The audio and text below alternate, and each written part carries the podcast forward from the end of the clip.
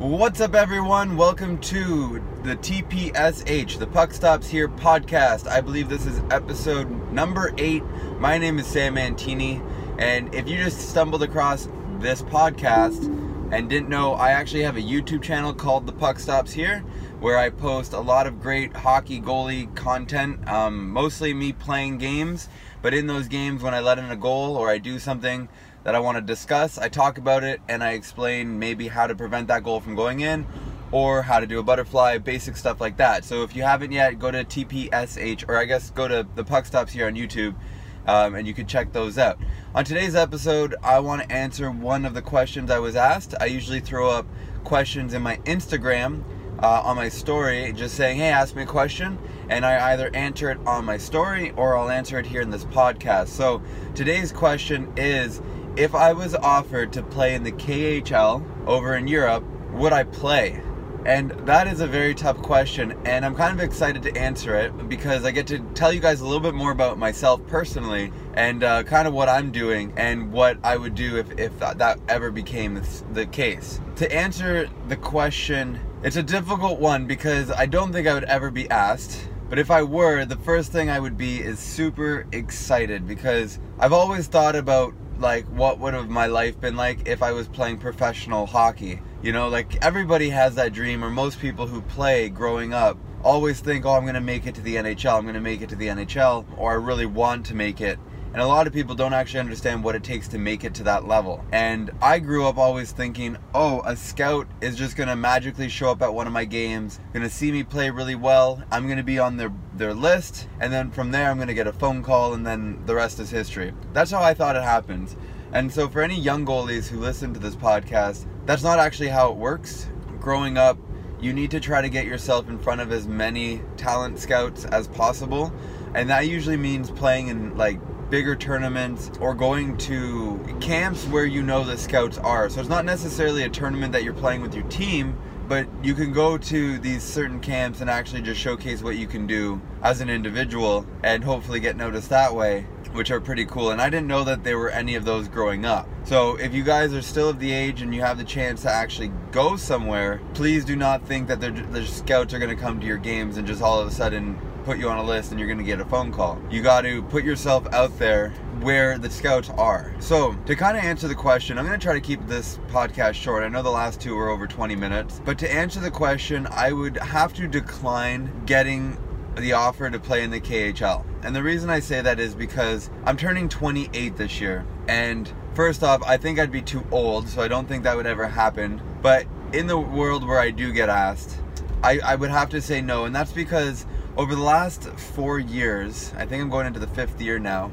a friend of mine uh, and myself, his name's Dan, we've been building a, a, video production company and we were working with just a few high-end clients. Our goal was never to work like for uh, quantity, it was always about quality and that's kind of what you might notice with my YouTube channel is that I prefer putting out quality once a week videos than a bunch of not so good videos every single day. So the point I'm trying to get at is that we're working with a few high-end clients and just recently we have stopped working with all our other clients and focused 100% of our efforts on working with one company called ClickFunnels. It's a software company who helps entrepreneurs and businesses basically grow and scale their businesses really fast online using their software called ClickFunnels, which is kind of like a drag and drop platform for building sales funnels.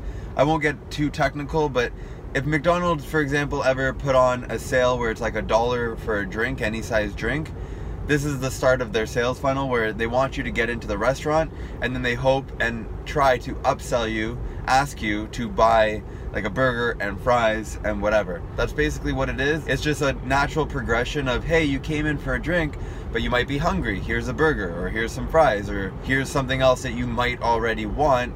Now we're just offering it to you.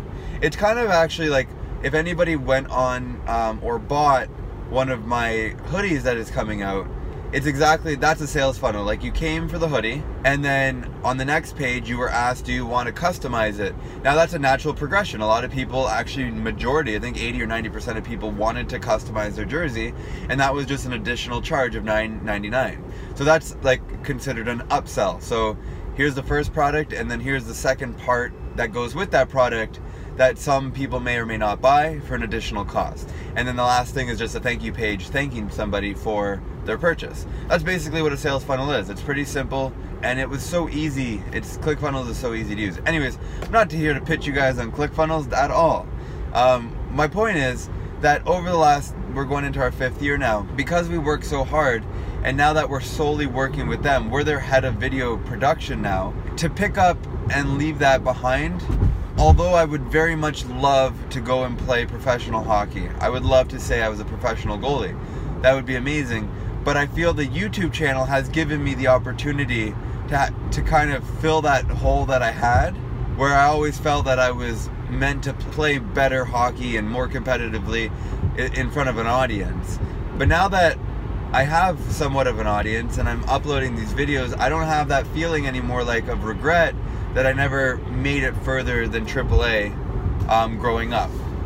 So I think in my life right now, I'm like I said, I'm almost 30, and I know a lot of young people around my age probably think, oh, once you're 30, you have to have everything set in stone, and I don't believe that one bit.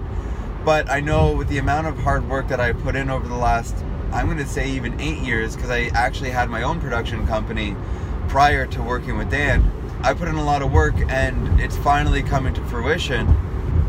And I would assume, based on the trajectory that we're headed, that by the time I'm 30, I'm going to be very well well off and set, and I won't have to worry about financials or anything like that moving forward. I think we're in a very good position to build a really solid company. We're growing. We were just three guys for the longest time, and just over the last maybe six months or so, we've hired and we're still hiring more talent and more people here in Toronto. So if you're a filmmaker, by the way, and you're looking to work not on hockey videos, but legitimate, really cool uh, product launch videos, uh, case studies, commercials, all that cool stuff um, for an awesome growing company, shoot me a message. Send me your demo reel. Let me see what you guys have done because we're always looking to hire. We have a Toronto office in Liberty Village, which is super cool. And anyway, so to answer the question, no, I would unfortunately not be able to take the job because I am the team manager of our production company. And for me to go pick up and go and just leave them all behind, I just couldn't do that. We're still in the growing phases and there's a lot of work to do and I just couldn't pick up and leave. So no, I wouldn't I wouldn't play in the KHL as much as I would love to. But also, and this isn't just being self-doubt, I just I don't know if I have the skill set to do so. Maybe if I was on the ice every single day with a professional trainer, in the gym also every day working on like my core and like my conditioning. I don't think being a goalie you need to be very very strong, but I do think you need to be very agile, very quick and have very good conditioning because it is very very taxing uh, to be a goalie. It's one of the hardest positions to play in all sports. I will always always argue that that is true. A lot of people think um, other positions and other like professional sports are harder, but I, ha- I, I have to disagree. And it may be biased, but I have Googled it, I've researched it, and it, everybody that I see, it always the two hardest positions to play is being a hockey goalie or maybe even a soccer goalie. And a lot of people might think, well, a soccer goalie you don't have to do much, but when you really think about their job, they have to be ready to make these dramatic diving saves at a moment's notice when they're only getting maybe 10 shots a game, which that's hard. Hard to stay mentally focused in a game like that. So I believe it's a toss up between that, but at the end of the day, a goalie is the hardest position to play in all the sports. So having to jump into a KHL game when those people are professionals, like they're really good. And uh, anyways, so that's my two cents on that. If I haven't, if you guys have never heard, my backstory is basically I am a filmmaker. That's why I make these YouTube videos. I saw that I'm able to, and I was just like, let me just do it, and that's why I started this channel. So, um, but for me, I see a really bright future in my career, and and I really see a bright future in my hockey YouTube channel. So I feel I can get my fix from there and continue to build an amazing uh, business and company with my friend Dan. And uh, yeah, that's basically it. So if you guys have any other questions, I know sometimes these podcasts might just be me answering questions, and I always try to provide value in every piece of content I put out, out there. but I do get a lot of questions and I, I hope to answer them. I have, if you haven't noticed, on Instagram, sometimes at night I'll get home from work at around 10 o'clock and I will just do a rapid fire of Q&A. So if you have any questions, I'll throw up a little like ask me a question box on my Instagram at tpsh underscore goalie. Feel free to ask me any questions and I will either answer them there or I will answer them here on this podcast. So thank you guys so much for listening. And if you haven't yet, hit that like button or whatever it is on this, as well as go follow or subscribe to my YouTube channel, The Puck Stops Here. I'd greatly appreciate that. Leave a comment. Uh, rate the podcast if you are watching or sorry listening to it on a platform that allows you to rate it. I would very much appreciate you guys to do that. Be honest by rating it. I know if you guys are coming from my YouTube channel, you'll just rate it a five star. But if there are anything that you need, like you feel I can improve on, I'd greatly appreciate it. Maybe one day I'll have a jingle or something. However, I find sometimes jingles are a little bit of annoying, so maybe I won't do that. Let me know what your thoughts are. Let me know if you have any questions. Thank you guys so much for listening. I really do appreciate all of you, and I will talk to you guys later.